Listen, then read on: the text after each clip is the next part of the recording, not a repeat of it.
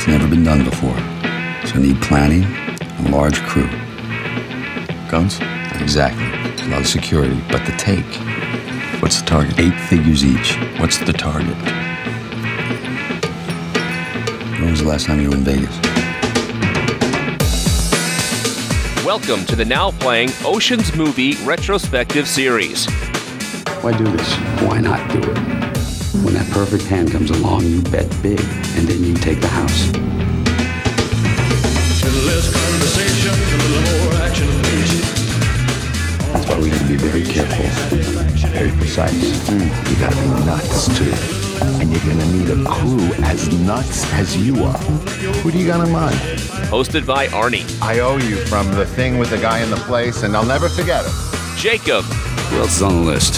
Here's the list. You think we need one more? You think we need one more? All right, we'll get one more. and Stuart. It'd be nice working with proper villains again. But what am I saying? You guys are pros. The best. I'm sure you can make it out of the casino. These podcasts contain detailed plot spoilers and harsh language. You're in or you're out. Right now. Listener discretion is advised. So, are you sure you're ready to do this? If you ever ask me that question again, Daniel, you will not wake up the following morning.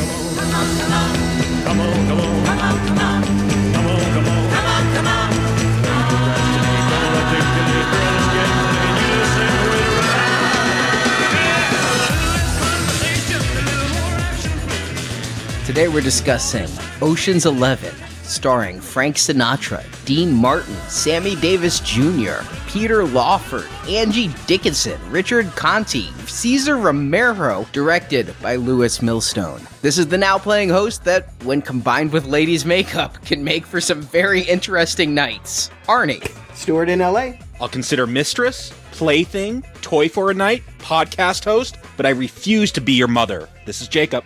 So we are discussing Ocean's 11 and I'm just listeners, you could just copy and paste what you wrote when we reviewed The Detective as part of our Die Hard retrospective because there's no George Clooney or Brad Pitt here. I never thought we would ever cover Frank Sinatra movie, and now this is the second one. What away from golden headphones? Yeah.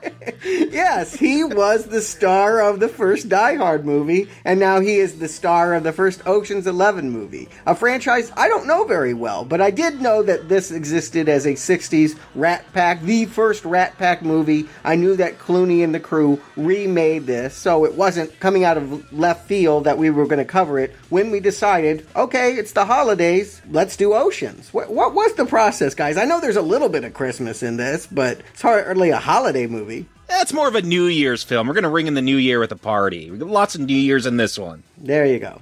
Yeah, I was happily surprised. Stuart, every retrospective we're doing, you're like, where's the Christmas? Well, in the first movie, Maniac in this, it's set at Christmas. What more do you need? Yeah, it's there if you want it. And I do think of these as being a party movie. I mean, my knowledge, I've never seen Ocean's 11 1960 before now, but my awareness of it was that it was just like they invited a crew to come over, get drunk, and someone brought film cameras and they just made something that what we're going to watch today, not heavy on plot, but hopefully a good time. That it's basically about watching people that you love, cool guys, get together and riff. I'm no fan of the Rat Pack, but I am going to be the resident fan of Ocean's 11, the modern series. I've seen all three of the modern films. Uh, just because I'm the fan doesn't mean I like all three of the modern films. We will get to them in the next few weeks. But I've never gone back and watched the original 60s one. I've seen it on like television classic movies when I'm channel flipping.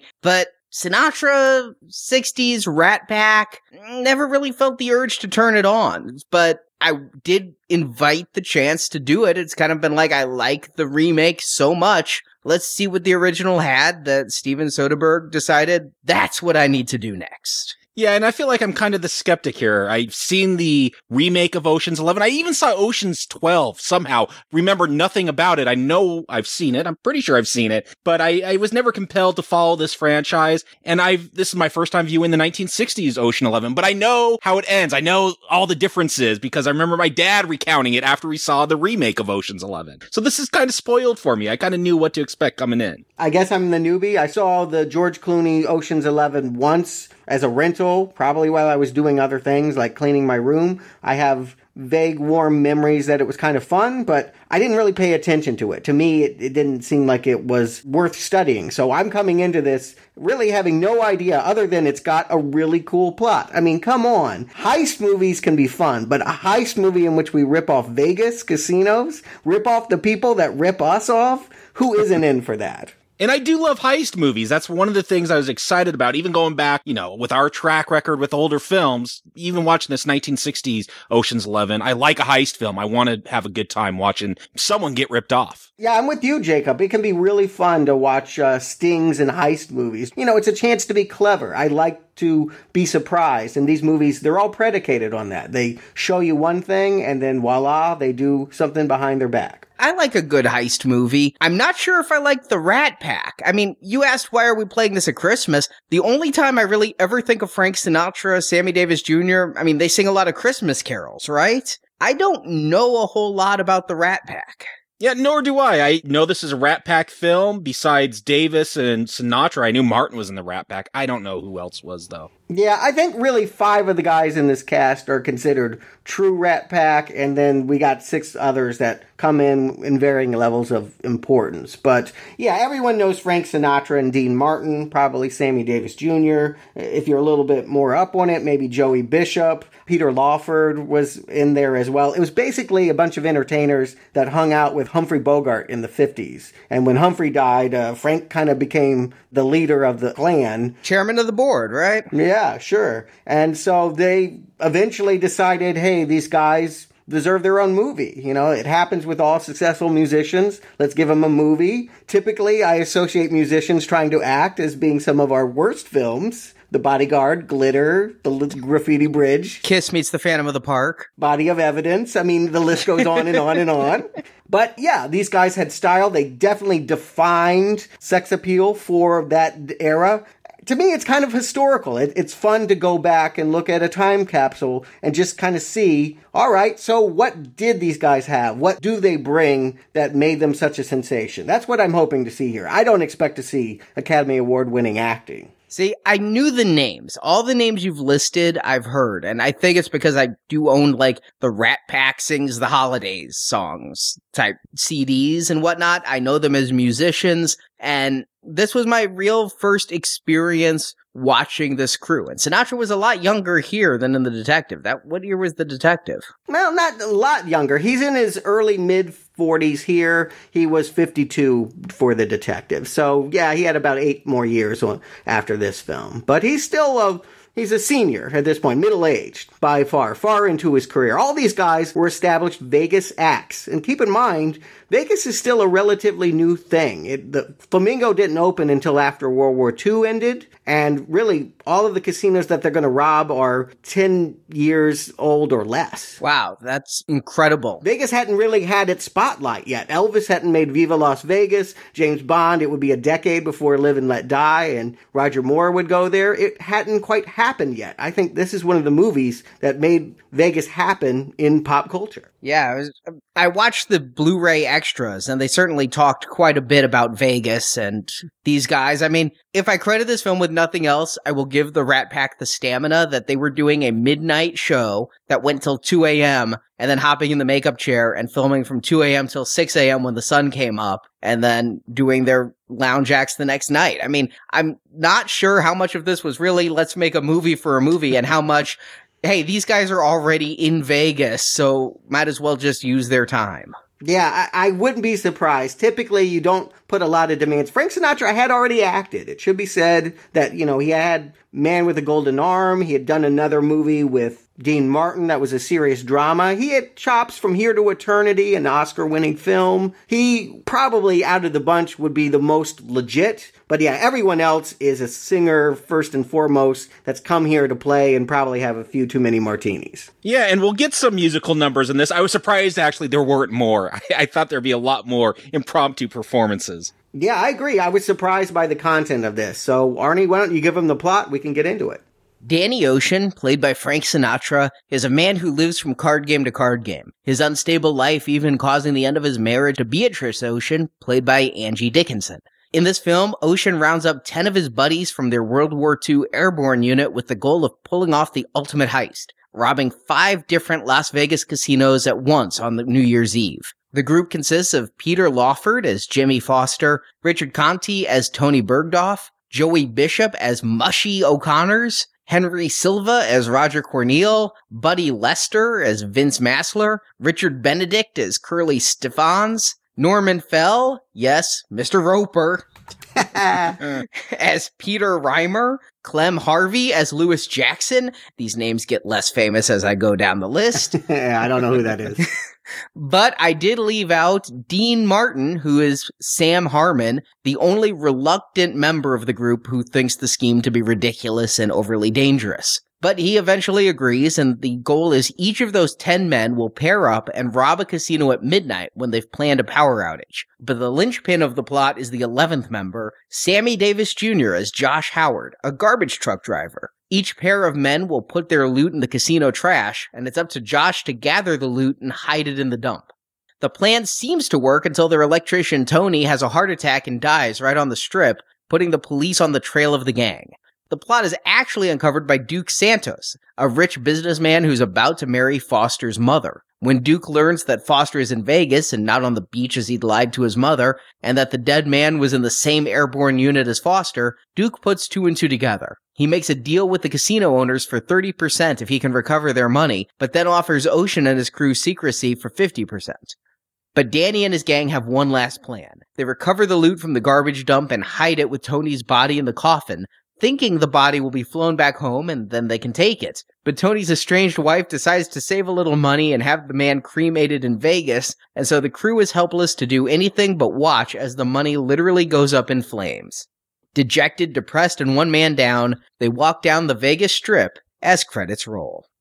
So, was coming to this a fan of the remake of Ocean's Eleven, a preview what I have thought of the movie. I haven't rewatched it in a while, but a fun romp that was mostly a comedy. So to come here and watch a whole bunch of World War II vets have their friend die and then burn up their millions, a little bit of a different movie, I'll just say right off the top. And that is the thing I remember my dad telling me that in the 60s, you couldn't have the criminals. You might like them. It may be Sinatra, but they couldn't get away with the robbery. So they had to lose the money. That's the one thing I remembered coming into this. Well, the tagline of this movie was in any other town, they'd be the bad guys. So I still think the thinking was you're not too bad if you're robbing a casino because the casino robs everybody else. Yeah, and they're also war veterans, heroes of the time. I mean, yeah, they do a hard sell, keeping reminding you that, yeah, these guys aren't criminals. They kind of imply that the criminals run Vegas. You know, it's the mobsters that have all of those connections. So, yeah, if they're ripping off some mobsters and the mobsters rip you off, eh, it's not so bad. I wasn't sure if they'd get away with their crime, but I did think it was pretty risky as their first movie to sell these guys as hoods. And I do think the most interesting thing about this film is that they are World War II vets, and that's what qualifies them for this heist, that they have to be highly disciplined. They can't have criminal backgrounds. They can't be sloppy criminals. I thought that was interesting. They mentioned it a lot. I don't think there's really any kind of commentary about, you know, post-war America going on, but it was the best thing about this film. I'll just say that. Yeah. I mean, let's kind of go through it, but to start off with, the opening credits. I thought I was watching Sesame Street. yeah, what? Sesame Street put at half speed. It takes forever for them to count to 11. Oh my god. Okay, Saul Bass is a beloved animator who did just about every title credit sequence from a movie in the 1960s. All of Hitchcock's Psycho, Vertigo, all of the famous ones. This is his style, and it usually pairs it with some kind of bebop jazz kind of stuff here. I think this is fun. I don't think there's enough xylophone in today's pop music, quite frankly. Hey, I like the music. It's just that these credits are so damn slow, and it's it's like one, two, and then I get a name, and then we go another four numbers, and then I get another member of the Rat Pack. It's like they couldn't even give me a name with each number. It just move on. Let's get with this film. I completely agree. I think that if each number had had a name and the names had been names and not who the hell is this guy, I probably would have gone with it. But the fact that it's like I'm praying for one, two, it, it's praying. Like, it's like James Bond gone on slow mo. It was kind of like it reminded me of the Casino Royale opening, and I'm talking about the Woody Allen one, but much slower. Yeah, well, if the, you guys are praying for the credits to move along faster, I can't imagine how you're dealing with this film. I mean, not oh my well, god! I'll say. Uh, co- come on. So we get to the opening. For some reason, they want to call out that it's Christmas in Beverly Hills. Not a plot point, but. We talked about, okay, the Rat Pack. Are they improvising? Like, we get 10 minutes with Sinatra and Lawford doing prank calls. And I don't know if this is supposed to be funny. Maybe if you're into Sinatra at the time, this was hilarious. But man, I, am just confused. I, what is going on? It's not 10 minutes, Jacob. It's 54 minutes before Frank Sinatra tells everyone what the plot of this movie is. It is a bachelor party, right? These are guys that are getting together. They don't even know the reason why. They're just there to have fun and drink. And I agree. It's a weird vibe because it's a lot of people that are amusing themselves but we're not necessarily amused by anything that they're doing or saying. I, sometimes I will say that there were a lot of credited writers that came in and out of this, and some of them were great. Some of them came from an era where it was that screwball comedy and you had that mile a minute comedic patter style. I can see those influences here. There's lines that make me smile here and there, but by and large,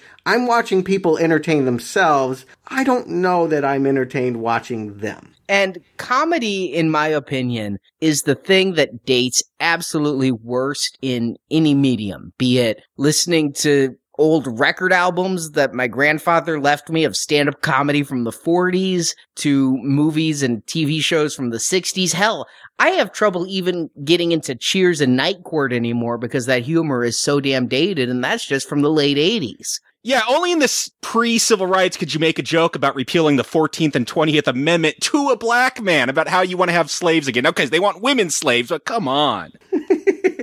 Davis is an awfully good sport about it. Uh, he, yeah, he definitely has some laughs at his own expense here. Not only with his race, but his glass eye. At some point, he's talking about his glass eye. He, he just had that accident like five years ago, and now it's a punchline. They make a glass eye joke? I missed that one. Yeah, no, he's saying that that's the reason why his baseball career didn't work out. Ah, well, the scars were clearly visible. I mean, it was kind of uncomfortable knowing which eye was glass, but Sammy Davis is probably my favorite of the crew. I really like his singing. I don't know why he's singing EO 11 instead of Ocean's 11. I mean, why EO? I don't know. Do garbage men get together like before the dawn and they got to go out and collect garbage and just sing a few show tunes? I thought this was a musical. I, honest to God, thought, come on, look at who's in this cast. I thought we would be getting a song in every scene. I thought the reason why it would take 55 minutes to get to the plot is because everyone was going to hog the mic. But really, Davis is the only one other than Martin that gets a, a number. And his number feels natural. Like Martin is just drunk at the piano trying to do kick in the head, sometimes successfully. But yeah, Davis is the only one that has a, a show number that I expect that yeah, for whatever reason, he and a bunch of guys are, are goofing around with a harmonica and EO11. I did some internet research. I had no knowledge of this. I needed to know what the hell he was talking about. It's a craps reference. When you're playing craps, you roll sevens, you roll 11s. The croupier tends to yell out EO11 to make sure that you understand it's 11 and not 7. So basically, it's a winning roll. Ah, thank you for answering that. I just thought maybe they were doing a single where he would sing Ocean's 11, but that was just a little too on the nose for in the movie. I like that. Yeah, I thought that. Yeah, I mean, EO are the initials for Ocean's Eleven in reverse. But I, believe me, I tried every way to figure it out in my head before finally some googling uh, got me to an answer that makes the sense. I don't know if that's the truth, but that's the one answer I found that seems to make sense. My next question. 11. Why 11 people? You mentioned 7 or 11 are good rolls and craps. Why not Ocean 7 where it's one guy per casino and then the planner and then your garbage guy or something? Because 11 characters is like five too many in order to give them screen time and make them matter. I mean, we start off and as you mentioned, the first 50 minutes of this movie is introducing us to about five of the 11, and then the other six just show up. And I mean, other than Norman Fell and a guy who I thought was one of the odd couple and wasn't, it's just their faces and they don't have plots, they don't have arcs, their bodies I don't know why we need 11. It seems overpacked. I like the idea of having a big cast. Uh, to me, that can be fun. When I think about big, broad farces, the more the merrier, right? When I think about bad farces, I also think about more the merrier. Casino Royale, Woody Allen, you pointed out, or 1941, the Spielberg movie. Neither one would I recommend.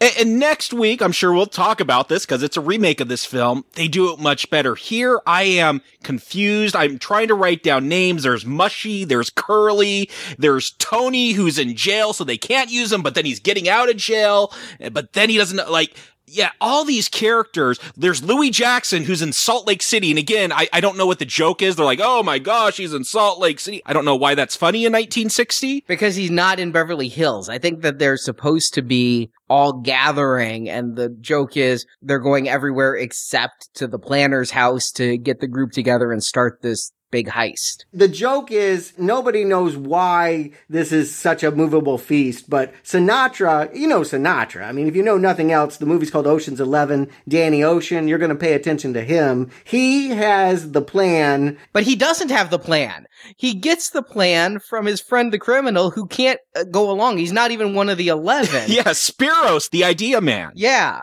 So Spiros has this idea that Danny Ocean is going to spearhead, but yet I get that Ocean isn't necessarily a criminal so much as just a maybe a grifter and a gambler, kind of a Lando Calrissian type, I suppose. And that why he is going to do this majorly illegal heist, I don't know his motivation. I don't know that there's a strong one. I do know that when they approached Frank Sinatra, the real person, about doing the script, he made the famous joke of, why are we talking about it as a script? Why don't we just do it for real? I mean, it's a great idea. The reason why you do it is because no one's done it before and it, you got a really clever plot. It sounds like fun. It sounds like you'll make out like a bandit. I mean, money. It doesn't really take much more than that. These are all high stakes gamblers. These are all trained military men that had another operation. He does mention the fact that during the war, they were in a rubber raft with six million dollars of gold bricks. So I don't know what exactly that was, but I guess they've had opportunities to profit from war splunking before, and now they feel entitled to because, hey, it's 15 years beyond World War II ending. Yeah, but even with Ocean, I, I agree with you, Arnie. I don't know what anyone's motivation is except they're con men.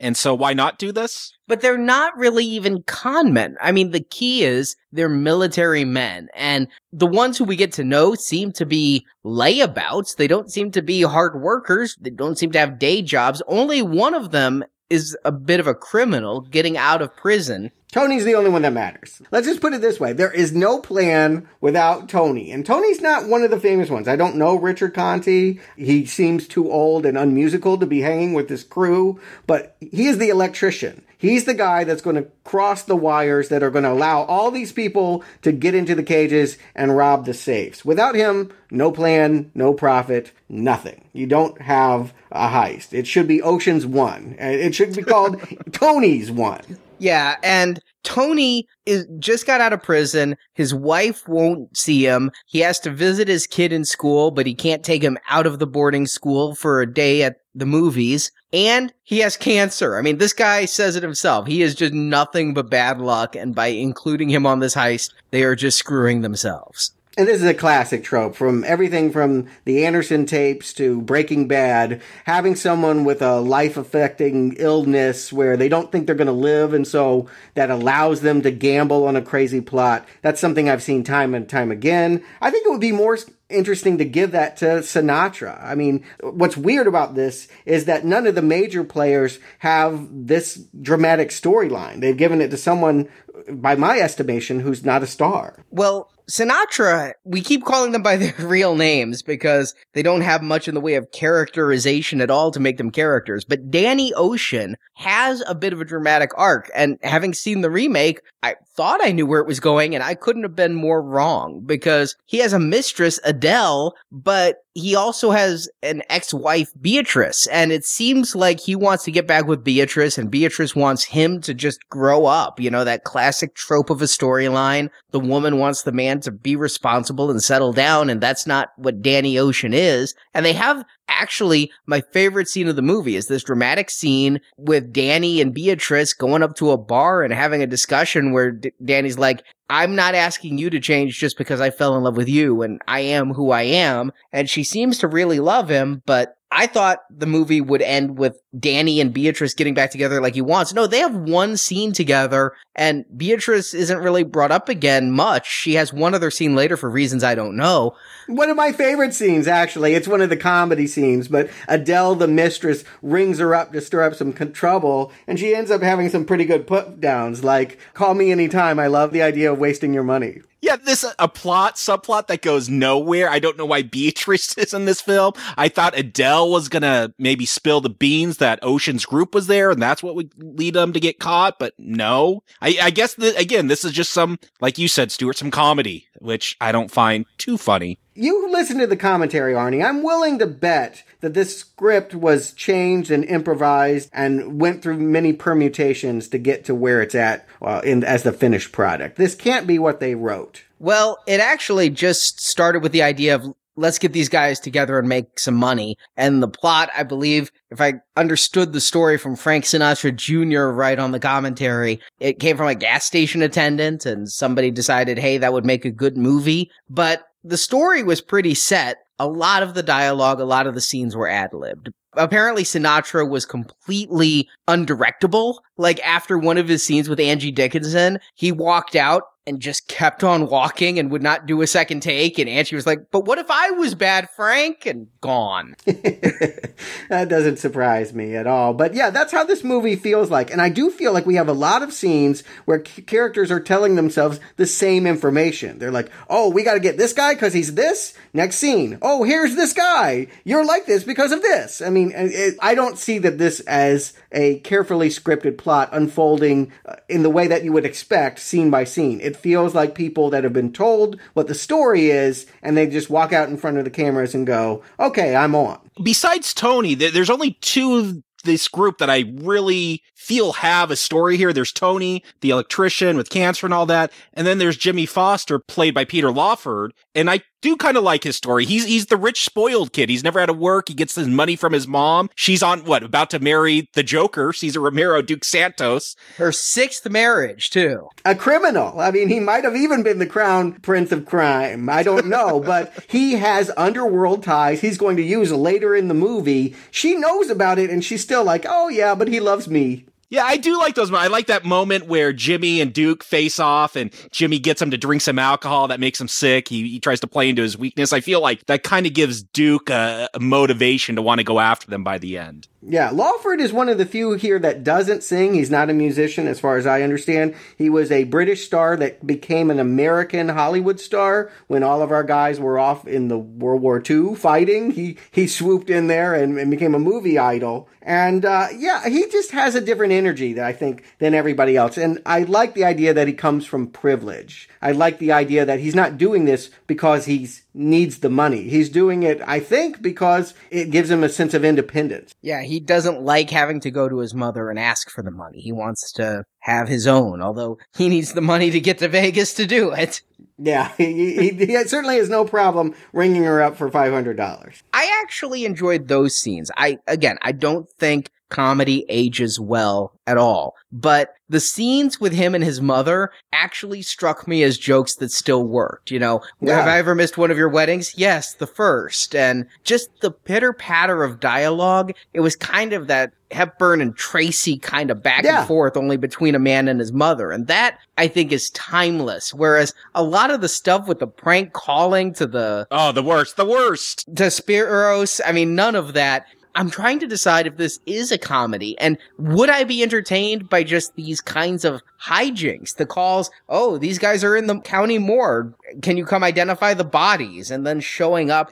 And then watching that actor that plays Spiros have to do like the worst like sitcom acting. Oh, you might like, or when the cops show up with Louis Jackson and he's got his fake cast, just awful acting. You know, obviously it's supposed to be comedy. It's not funny. Yeah, whenever the actors think they're funny, it's usually not. But yeah, again, I want to remind you, yeah, these screenwriters that are writing for these guys, they did write for Hepburn and Tracy. They were responsible for all that great joke telling. And I see that in bits and pieces in this movie. I am laughing out loud. I do hear those lines. Whenever, I'm sorry, you got Billy Wilder here on the payroll. He wins an Oscar this same year for The Apartment, directing and writing that movie, Best Picture. Yeah, they got real talent behind the camera. How well they're servicing the people in front of the camera is a mixed bag. But Jimmy's important, Tony's important, Danny's important.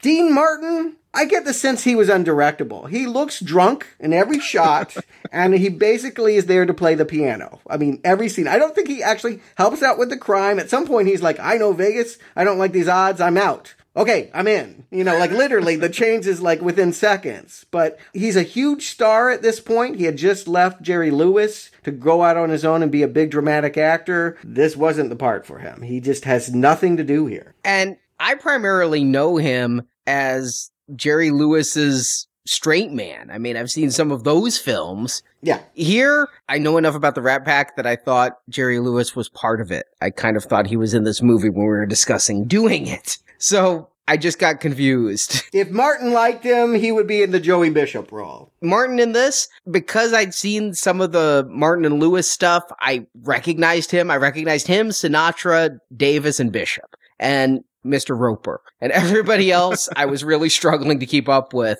including Tony. I mean, Tony just had most of the story. But to let the listeners know, I kind of thought we might be watching a black and white picture, but at least what I saw was in color, but it's in that really bad color, and they're all dressing in the suits. I mean, it's just really What muted. bad color are you talking about? The movie looks great. I don't know what transfer you saw, but mine, it's all shades of brown. The colors aren't vivid. It doesn't differentiate skin tones very much. I mean, Cesar Romero looked the same skin tone as everybody else. I'm going to say this. I think the movie is a joy as an artifact of the time. I think it shows off sets and costumes. When we actually get to the casinos and they differentiate it with the different balloons and what have you, I think it's a candy for the eye. I definitely don't think you can ding this movie for looking bad. No, I'm just saying it's color of the time. Color hadn't evolved that much. And honestly, because everybody's hair looks the same color and everybody's skin looks the same color, Well, everyone is the same color for the most part, other than Sammy and Cesar. I'm even referring to the same shade of tan, including Cesar. I have trouble telling them apart. They all have the same fucking hairstyle. It's hard to tell them apart, and even more so when they're like, okay, we have Sammy, he's going to drive a dump truck. We have Tony, the electrician, and then everyone else, you're just going to work in the casinos. It's they don't even have specific jobs to set them apart. There's Vince. I don't know if you remember Vince, but he's the guy. It's a name I have written down. I don't know what he did. He has a slightly amusing scene where they have to coerce him early on. He doesn't want to do it, but because his wife Honeyface is stripping, Okay. You know, I he's got remember him. Honeyface to think of. So to keep his wife off the pole, uh, actually, it's not even a pole. It's not that kind of stripping. It's more like with a boa and a shimmy. But for whatever reason, he's embarrassed that his wife has to dance for money, so he's going to rob the casinos for that. He's at least given a motivation. Everyone else, yeah, I saw a cowboy in here, and then it's a lot of blank faces. It's a lot of people that can't compete with the real stars of the movie. I knew the cowboy because he was the one blonde in the group. But what was the point of him having a bad arm? It was a prank. Haha. Weren't you laughing? No.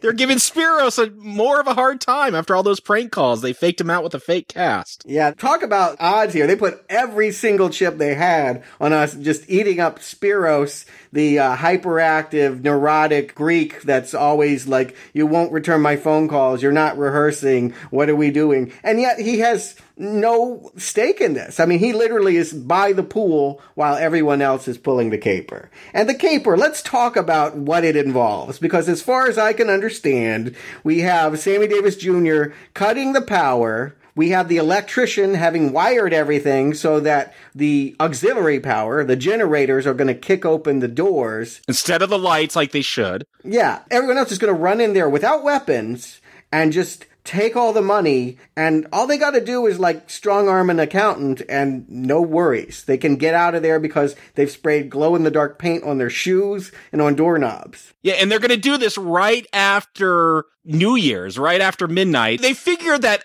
the entirety of Vegas is only going to take a minute and 38 seconds to sing Auld Lang Syne, and then they break in and do the robbery right then while everyone's celebrating. That's kind of ingenious. I gotta say that that's just the chaos of New Year's Eve. Going out at such a production. I can't imagine in Vegas at the time how awful it would be to be a policeman trying to keep order, to hit every single casino on the strip. There's only five. Yeah, if you can figure out a plan to do it, that must be brilliant to stop the authorities. Cause they're like, oh my god, we have to stop every person walking out the door. We have to go through every bag. We have to roadblock every car. It's crazy. How is a police force going to tackle all that's being required on New Year's Eve? And my favorite part is there's always a twist to these heists. And the big twist is there's only one route at this time to get in and out of Vegas. And that's the problem. You could steal the money, but how are you going to get it out of there? I always love that part of the heist film, that twist with the extra hard thing that they got to do. Yeah. What's interesting to me is Stuart, you talked about Vegas not being back then what it is now.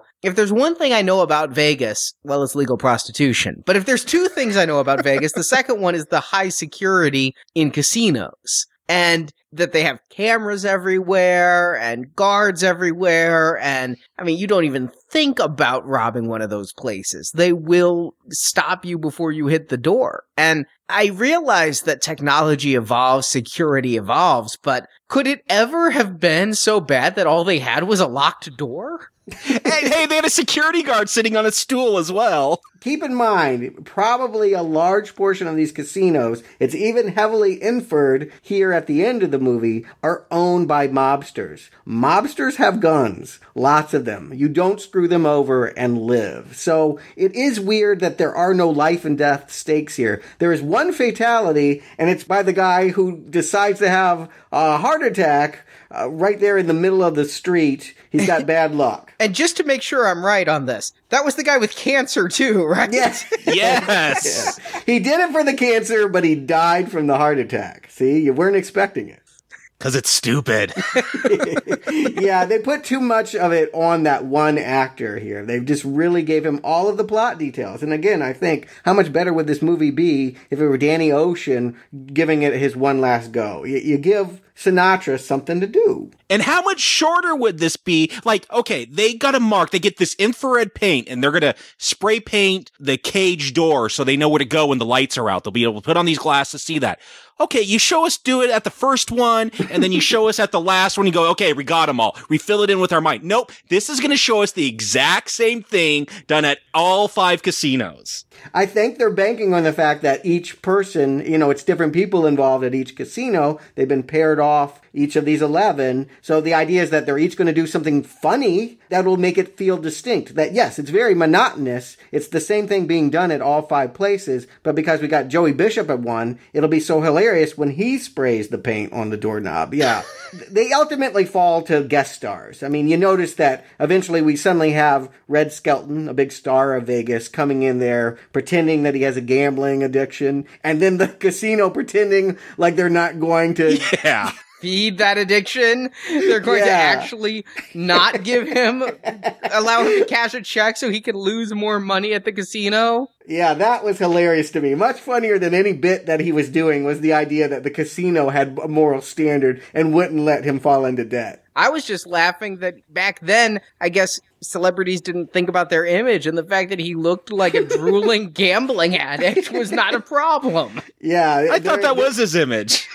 yeah, the, the the PR on this is is not really good for anybody here. Shirley MacLaine, she's a drunk. She gets a scene with Dean Martin, wishing he, he, he was Ricky Nelson. Can I just say that I know her primarily from like Steel Magnolias and postcards from the Edge and that kind of stuff. She was hot in the 60s. Oh, yeah, yeah, definitely. And this was her big break. Again, The Apartment. I don't know if you've seen that film. It won the Academy Award for Best Picture this same year this movie came out. She was the star of that film. She got a lot of notice. She was the it girl of that moment. Having that cameo would have been the equivalent now of having Jennifer Lawrence do a walk on. The heist itself is honestly underwhelming when we finally get to it. You know, I'm like heist films too, but a lot of the fun is seeing the heist pulled off. And here, yeah, they just kind of go in and say, give us money and then throw it in the garbage. I like the twist that it all is on the garbage man to gather it, but man, even James Bond films of around the same era were more exciting in their action moments. But again, I guess this isn't an action film at all. It's just we're supposed to be laughing.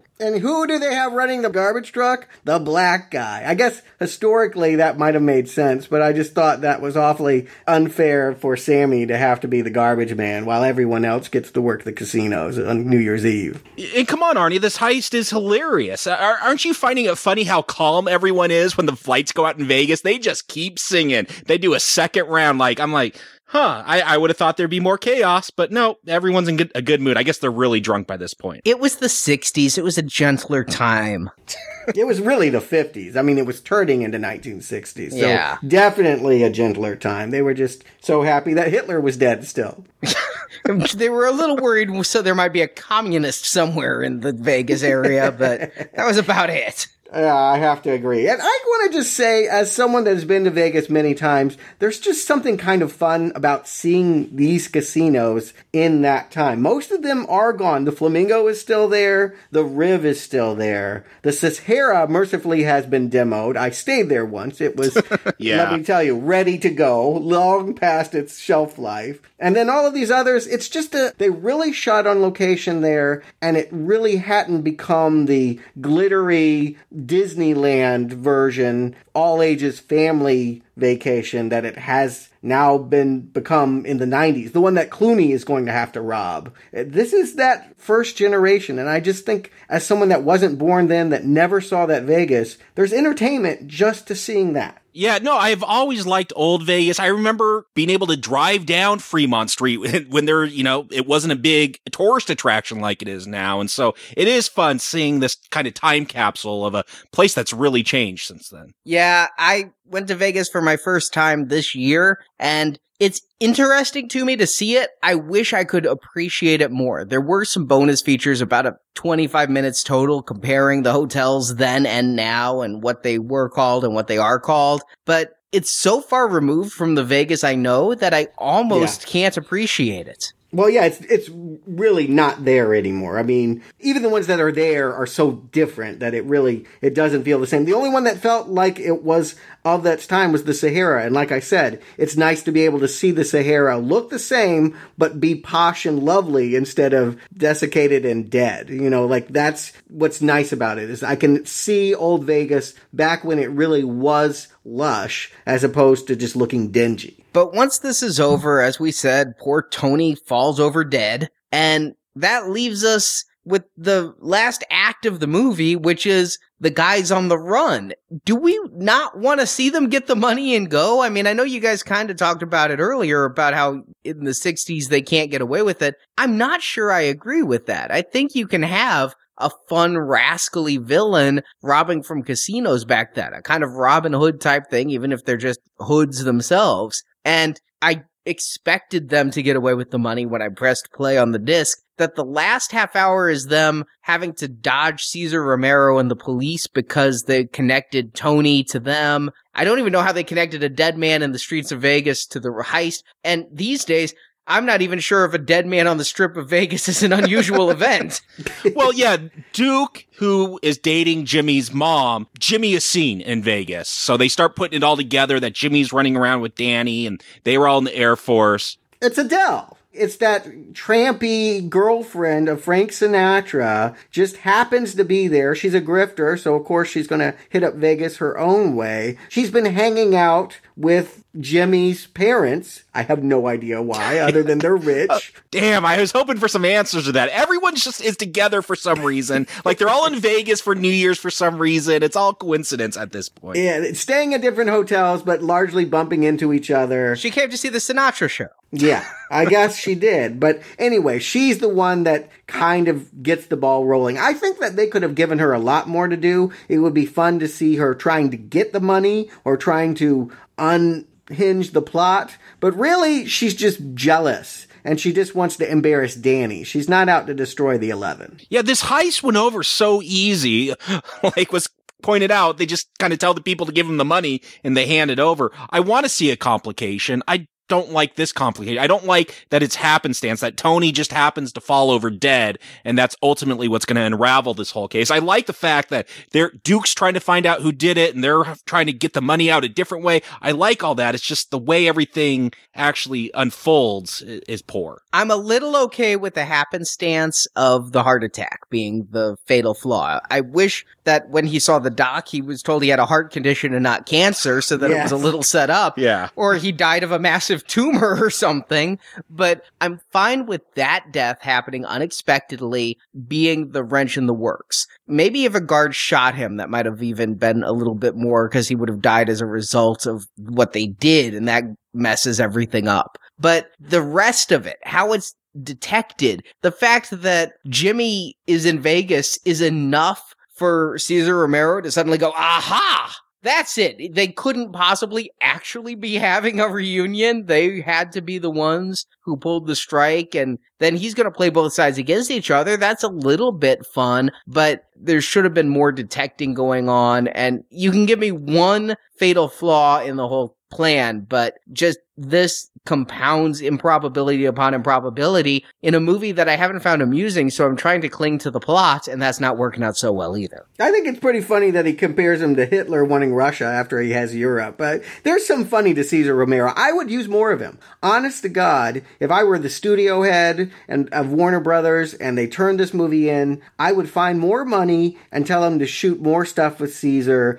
and to cut out a lot of this beginning so that we could get to this storyline. Because what feels like the climax actually is their movie. The heist goes off without a hitch. Okay, if that's the way you want to do it, great, fine. But what should be happening, what should get us excited, is the idea that there's one man who could catch them before they get away with their money. Yeah, they set up early on that this young versus old thing with Jimmy and Duke yeah, make that more of the plot. Make Duke trying to outsmart him. Get him back for making him drink that alcohol. I guess he's kind of doing that. I, I, just wish that was played up more because again, Jimmy and Tony are the only ones that have any kind of real character in this film. So play more of that into here. Build up Duke. Yeah, I think Romero, I've only known him as the Joker. I've never seen him in any other role. He's a big, imposing fellow. I never realized that when he's in clown makeup in a purple suit. Imagine that. I wanted more Santos. He is actually kind of scary when he's not the Joker. Yeah, he plays a good mobster. But to me, yeah, you just needed things to happen. Certainly, if you're not going to make it a musical, either put more music numbers in here and write more songs other than the two that we hear again and again and again. Yo, 11. Or you do make it more of an action kind of thing. And, and it just feels like there's so many ideas that they kind of were going for and then abandoned. It feels like an improvised movie. And so consequently, you have something that's not quite a comedy, not quite a heist movie, not quite quite uh, anything, really. But I guess they're kind of going for comedy right here at the end. There, there's some farce when they're putting on blackface to hide the money in the dead guy's coffin because they're counting on him being shipped back to San Francisco and they can all be millionaires. And all they're getting, by the way, is one million apiece. There's only $11 million from robbing five casinos. That was back when a million dollars was a lot of money. Yeah, okay. I was thinking about that. They get about $11 million or so. And Tony, he's knows he's dying. He's only worried about his son. Will it be enough to put my son through college? It'll be enough to buy a college. Really? Could you buy a college for a million in the 60s? Everything was less expensive back then. Can at least build one, yeah. yeah, I, difficult to know, but I, I gotta say, I just wasn't expecting it to get this kind of silly here. I mean, Have you seen the rest of the film? well, well the, the man died. You would think that that would sober them. He was in their the same infantry as them. I mean, they did know and fight right alongside him. They're war veterans after all, and they're turning him into a punchline. But again, they are war veterans. They say it's been a while since Danny lost a man on a mission. But war, you lose men on missions. Yeah, we, I, you'd think it would impact them. I, we're told that Frank Sinatra is really broken up about it. I saw him scoff off the set, but that could just be because Frank wanted to go bed Angie Dickinson. Wouldn't blame him. But then the final twist of the movie comes when they decide to pull one more heist to fool even Cesar Romero. Because if they can get the money out of town, he has no proof. So to get the money out of town, they're all going to put on blackface and make a racial joke from Sammy Davis and get the money from the dump and put it in the coffin. And they foolishly drop 10 grand on the floor and don't even notice. No, they didn't drop 10 grand on the floor. Yes, they did. No, they dropped the didn't. band. Yeah, of the, band that was wrapped around it. Sammy Davis Jr., they put all the money in there, and then nice old Sammy said, We should keep something for the widow, takes that uh, 10 out, and breaks the paper band around it and drops that. But no, they kept the money. Oh, so he was silly enough to just litter and that got them turned in. Although, although oddly enough, that has nothing to do. It wouldn't have changed anything. It got Cesar Romero to chase them down to the funeral, but it doesn't change the fact that the money is all burnt up because they, they hear this rumbling. It sounds like a drum.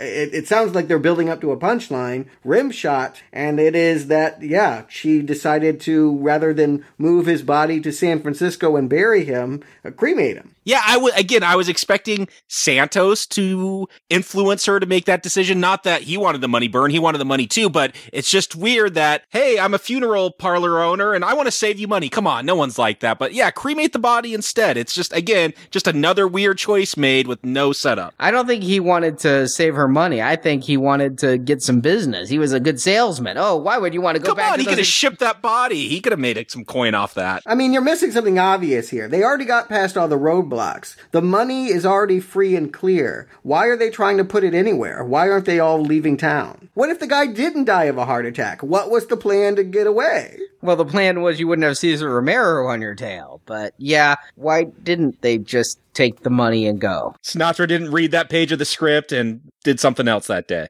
EO 11.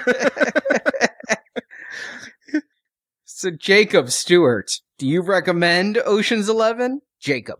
You know, this one I did have to think about. I, I like heist movies, and I guess that's what was making me want to recommend it just because I wanted it to be a good heist movie. I, I know what we're reviewing next week. I like that film, but no, this, I can't believe how much time is wasted in this. Not just on unfunny stuff. There's a lot of unfunny stuff. No surprise that a lot of this was just improvised and it's just Sinatra and Martin and the rest of the Rat Pack trying to be funny or whatnot. That stuff grated on me, but the, the fact that when we do get to the heist, that we got to watch everything happen five times. We're going to watch Tony switch the electricity in five different boxes. And there's never any excitement for me. There's never any real tension that I feel. There's things that go wrong, but I'm mostly just bored during this film. It's not a party for me. I've fallen asleep before midnight, not kissing any girls, taking any drinks. I'm snoozing. Not recommend. Stuart. Yeah, let's be clear. This is a badly made movie. It is not a good movie by any means, sluggish and sloppy. But amazingly, I was never bored. I kind of stayed with it. I wasn't laughing necessarily. It, it's kind of strange. I, I have no other comparative really to this other than I guess recently how I watched Maniac, the 1980 original version, just because I was so entranced with that era of New York. It held me through what was largely a plotless plotting affair. I, I kind of feel the same way about this Vegas and this era. I'm not a, even a Rat Pack person. I'm glad we're not doing a Rat Pack retrospective, but as my one and probably only sampling of their work, I didn't mind it, but is ambivalence a recommend? I don't know. I a red arrow feels wrong, but a green arrow feels even more wrong. So I- guess our scale just doesn't work for me in this one. I didn't mind this movie, but I certainly recognize it's a bad movie, and I think a lot of people will dislike it. So uh, I'll go ahead and give it a red arrow for that reason. But I didn't dislike it. I like the concept, and I'm looking forward to seeing it get remade. I strongly disliked Ocean's Eleven. I came in with an abundance of goodwill. Hey, the Rat Pack. I haven't seen them. I hear good things and I wanted to see it. I was very anxious to see it. And then by the time we hit the 50 minute mark or maybe the 70 minute mark when the plot of the movie kicked in and it wasn't just going to be random prank phone calls and whatnot, I already knew this was a not recommend, but it could have pulled out and been at least a we cannot recommend if it had been good once the heist starts, but it's not. This movie, my father loves the Rat Pack. He really loves all of these guys and all of their movies. Your father is Spiros. My father is Spiros and my father is old. and I think if you're old, you like old jokes. And so you'll like this movie. And by old, I do mean 90 and up. Wow. If you're if you're listening to us through Miracle Ear, recommend. If you were with these guys in World War II, you will find them funny. But for anybody born in the 50s and beyond, and the era I'm giving it, a not recommend. Yeah, there's plenty of other movies about war veterans, From Here to Eternity or An American Paris. There was nothing original about this kind of setup. The, the gimmick really is the let's rip off Vegas, and they got something there. I think that's why this will get remade. Nothing else about this may carry over into the movie we're going to discuss next week. But yeah, that hook is a good one. I want to see Vegas get ripped off. They knew that there was something to this. I couldn't understand when I finished watching this movie who would look at this and go, let's do that. I'm already admitted I'm the fan of this series. So obviously what Soderbergh did when he took this property over, I'm going to be happy with. But man, I don't even see a shadow of it here. I don't know why you'd remake this movie and not make just another movie about a Vegas heist. Why remake Ocean's 11? Does this movie even have goodwill? I had never heard of it until the remake. I think it has goodwill largely because it is the first time that all these cats got together and jammed, but it wasn't their best song. And yeah, I do believe their demographic is aging and, and leaving this world. I, I guess we remake it because swingers and cocktail lounges came back in the late 90s. I think that there was a resurgence for this era and this style. And I think that, yeah, George Clooney and New Hollywood are going to try and see what they can rip off and make their own. Well, we will talk about that next week. In the meantime, if you'd like to hear us discuss something much, much newer, instead of something that came out over 50 years ago, something that opens tomorrow, The Hobbit, The Battle of the Five Armies. I don't know what to expect with that movie, except I guarantee that the climax will be more exciting than the heist in this movie. I'm not going to guarantee that. Well, that is our silver donation series, where we are coming up on the end of our pledge drive. It ends December 31st, and all of our bonus podcasts go in the vault. And if I can share with you a little tale of woe, while we were recording about a month ago, I had massive, catastrophic computer failure. I lost three computers in the span of a week. I had no computer upon which to record a podcast, edit a podcast, post a podcast. That happened to Stuart last year, right? Uh, You had Yeah. no system. But we didn't miss our release dates. And that's because donors, we aren't rich men who would just be able to capriciously replace all this equipment with stuff that would continue to improve our audio quality. We need your help to keep going because things like this happen and our server crashes and my web host company comes and shakes their fist and they kind of look like Spiros. We want more money. And so I have to give them more money because more people are hitting the site. And so we need your help for that to happen. Your money keeps this show going. We don't have sponsors, we don't have advertisers, we don't have mothers who we can go to every time we need a new computer or to upgrade our server and have them write us a check like Jimmy in this movie. All we have is hopefully your goodwill. If you enjoy now playing, if you like this show, think about what you pay for iTunes to just buy the latest Taylor Swift song. You buck 29 there. If you give us a buck 29 per show, hopefully you find that a 90 minute conversation about a Frank Sinatra film is at least worth Shake It Off. to be settled in the forums, I think. or Nicki Minaj's Anaconda, perhaps. I mean, we every week give the most we can for this show, and so we hope that you'll be able to support us with a donation of $15 or more. We'll get you reviews of all six Lord of the Rings films, or you can choose gold donations, same price, $15 or more for seven Leprechaun films. I was going to say, don't forget the Leprechaun films, but I already did. Origins will stay with me for quite some time because I own it on Blu ray. Oh! Yeah, if you like us doing grungy horror, well, that's probably the grungiest in a year filled with it. and if you want both, if you happen to like leprechauns as much as you like elves and dwarves and hobbits, you can get them all for the bargain price $30 American. will get you all 13 of those shows plus three others animated Hobbit, animated Lord of the Rings from 1978, and animated Return of the King. But those are shows are only available until December 31st. So please head to nowplayingpodcast.com, that slick new website Jason put together for us. And again, thanks to your donations, we're able to redesign the website and upgrade the site and make it look more modern and post a schedule for a change. So, all of that thanks to you. So, head to nowplayingpodcast.com, click the banner, and please support our show. Thank you for listening. We'll talk to you next week because it's time for a little less conversation and a little more action.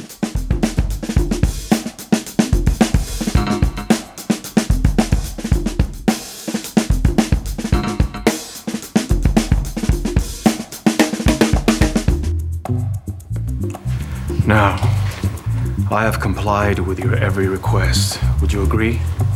I would. Good, because now I have one of my own. Run and hide, asshole. Run and hide. If you should be picked up next week buying a $100,000 sports car in Newport Beach, I'm gonna be supremely disappointed because I want my people to find you. And when they do, rest assured, we're not gonna hand you over to the police. So my advice to you again is this run and hide. That is all that I ask.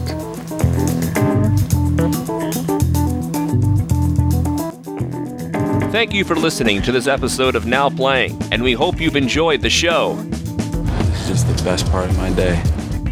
Come back to NowPlayingPodcast.com each week for another in depth movie review. It's fun time, Jimmy boy. And in the NowPlayingPodcast.com archive, you can find reviews of other films, such as all the James Bond films, The Avengers, Robocop, Rambo, Die Hard, Saw, and hundreds more. What did you guys get a group rate or something? While at NowPlayingPodcast.com, be sure to join our forums where you can discuss this movie review with other listeners. They told me to come see you. Oh, did they? Well, I'm sure glad they did. They did. That's what they told me. You can also follow Now Playing on Facebook and Twitter, where we post announcements of new episodes and where the hosts post movie mini reviews. Links to our social media pages are at nowplayingpodcast.com. I almost, I almost wasn't gonna come over and say anything. Then I'd still be sleeping. And please remember, your support is what keeps Now Playing operating. Our fall 2014 pledge drive is coming to a close. Support independent podcasting and get exclusive, bonus, Lord of the Rings or Leprechaun movie reviews. Even when we aren't running a pledge drive, you can donate using the PayPal button at our website all year round. Find the PayPal button as well as all the details at our website, nowplayingpodcast.com. I'd have to pay you by check. What? Let's, or we could just stick to cash. Yeah, let's, yeah, let's just stick to cash. Now playing is edited by Arnie. That guy's a machine. Now playing credit narration by Brock. Been practicing the speech a little bit. Did I rush it? Felt like I rushed That was good. I liked it. Now playing is not affiliated with Warner Brothers Studios. The Oceans films are the property of their copyright holders, and no infringement is intended. This town, your luck can change just that quickly. The opinions expressed on Now Playing are those of the individual hosts and may not reflect the opinion of Venganza Media Incorporated. I love technology. Because to look at you, I'd swear you were being evasive. But the machine says you're clean. I'm just a little nervous. Now Playing is a Venganza Media production. Copyright 2014. All rights reserved, and no part of this show may be reproduced, repurposed, or redistributed without the written permission of Venganza Media Incorporated. Eleven.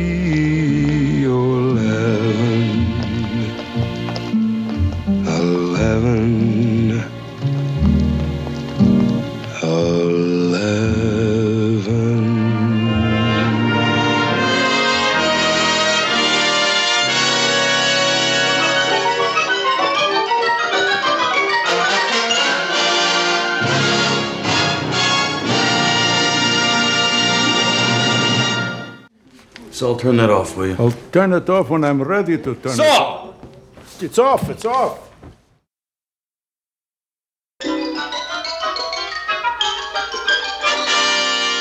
Peter Lawford, Angie Dickinson, Richard Conte, Cesar Romero, Joey Bishop, Pillsbury Doughboy? No, that's No, oh, settle. It's too bad Cesar and Pillsbury didn't cut an album together. They would pair well together. like Mick Jagger and David Bowie. They both wore pancake makeup, right? yeah, let's riff on that concept for the next hour. if they could do a movie with Whoopi Goldberg and a T Rex as a cop duo, let's do Joker and Pillsbury Doughboy on the down. We're gonna review that now. Fuck it. We're not even gonna talk about the Rat Pack. Frankie who? We're talking croissants. I am hungry. It's dinner time.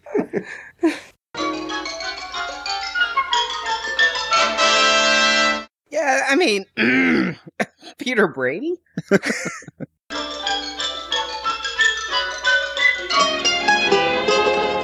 Marjorie's complaining for some reason the only movie on our Apple TV is Leprechaun Origins. Sucks for you. yeah, that that is a reason to give up TV.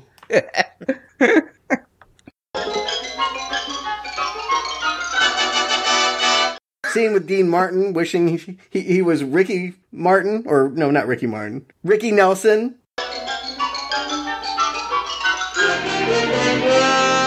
She got a lot of notice. She was the it girl of that moment. Having that cameo would have been the equivalent now of having Shannon Elizabeth in your Ocean's Eleven movie? no, what's her name? Katniss. Jennifer Lawrence. Je- Lawrence. yeah, Jennifer Lawrence do a walk on.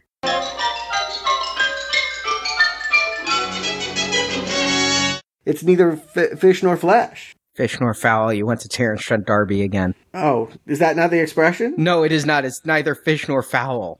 It's referring to food. Neither fish nor flesh is Terence Trent D'Arby's album name and nothing else. Oh, oh, okay. Well, then I've been I've been quoting him all my life. That's why you get all those weird looks when you say it. Who knew you were a fan of his second album?